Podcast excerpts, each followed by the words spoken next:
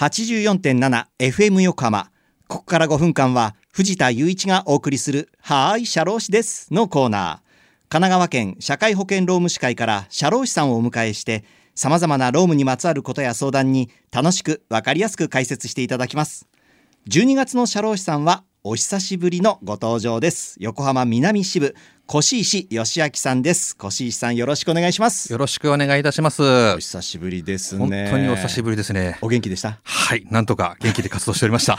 じゃあ2022年締めくくりの12月でございます、ラストを飾る、えーお話まあ越石さんとしていきたいと思います、はいよろしくお願いしよろますしくお願いしますさあということで今月はですねまあ最近よく耳にするフレーズである SDGs と社会保険労務士会の関係についてのお話を伺っていきたいと思いますもまあ関係なくはないんでしょうけどでもそんなにつながりがあるのかなという気もちょっとしている自分がいるんですねそうなんですね。意はい外に関係が深いので、この1ヶ月間で、はいぜひ我々の活動を紹介していきたいなと思はい、ってます。学んでいきたいと思います。というはいことで、まあ、まずは SDGs とはご存知の方もね多いと思いますけれども改めてどのようなものか教えていただけますか？はい、承知しました。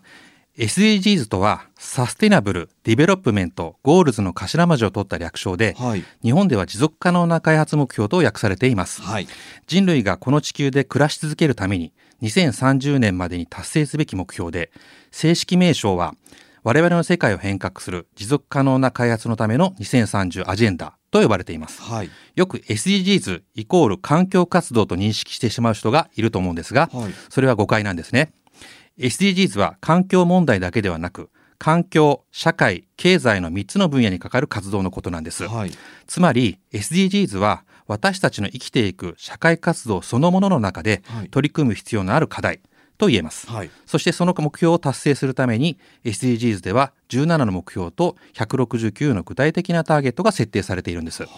で、まあ、そもそも SDGs のこの考え方っていうのはどのように誕生したんでしょう？はい、えー2015年平成27年ですね、はい。その年の9月にニューヨークの国連本部において193加盟国の全会一致により採択された国際目標として誕生しました。はい。そこでは誰一人取り残さないという理念のもとすべての国すべてのステークホルダーによるパートナーシップで世界を持続的かつしなやかなものに移行させるために大胆かつ変革的な手段を取りはい。経済社会環境の3つの側面を調和して進めることが提唱されたんです。はい。少し言い方を変えると限りある資源を将来の世代に継続できるように地球規模で中長期的な視点であらゆる社会問題解決のために皆で努力していこうという考え方のもとに誕生したと言えます。で先ほどそのお話に出ました SDGs の17の目標は具体的にはどのような内容なんでしょうか？はい、えー、様々あるのですが、はい。例えば目標1世の中から貧困をなくそう、はい。目標の2世界の飢餓をゼロにしよう、はい。目標の3すべての人に健康と福祉を行き渡らせよう、はい。目標の4質の高い教育の機会をみんなに与えよう。はい。目標の5ジェンダー平等を実現しよう。などがあります。はい。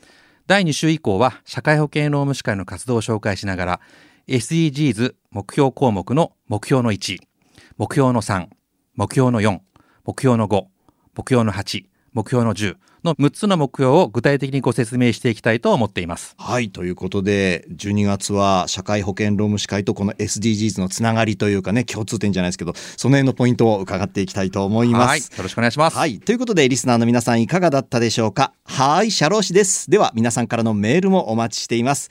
社労士さんに聞いてみたいことや、このコーナーへの感想もお待ちしています。メッセージをご紹介した方には、はい、社労士です。オリジナルステッカーとオリジナルエコバッグをセットにしてプレゼント。メールアドレスは、sharoshi、社労士アットマーク、fm 横浜 .jp、社労士アットマーク、fm 横浜 .jp まで。また、この番組のポッドキャストもアップされています。FM 横浜のポッドキャストのページや、神奈川県社会保険労務士会のホームページから飛べますので、ぜひチェックしてみてください。さて、そろそろお別れの時間です。ここまでのお相手は藤田雄一と、越石義明でしたこの後は再び浅見ルナさんのサンデーグッドバイブスでお楽しみください。それでは、はーい、社労士です。また来週の日曜日午後2時30分にお会いしましょう。